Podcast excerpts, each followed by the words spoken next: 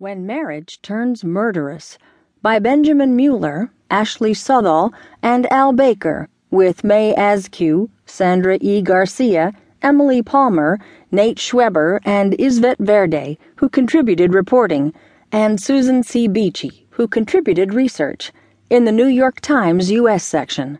I'm Barbara Benjamin Creel. Seventeen cuts lined Alejandro Uribe's forearm like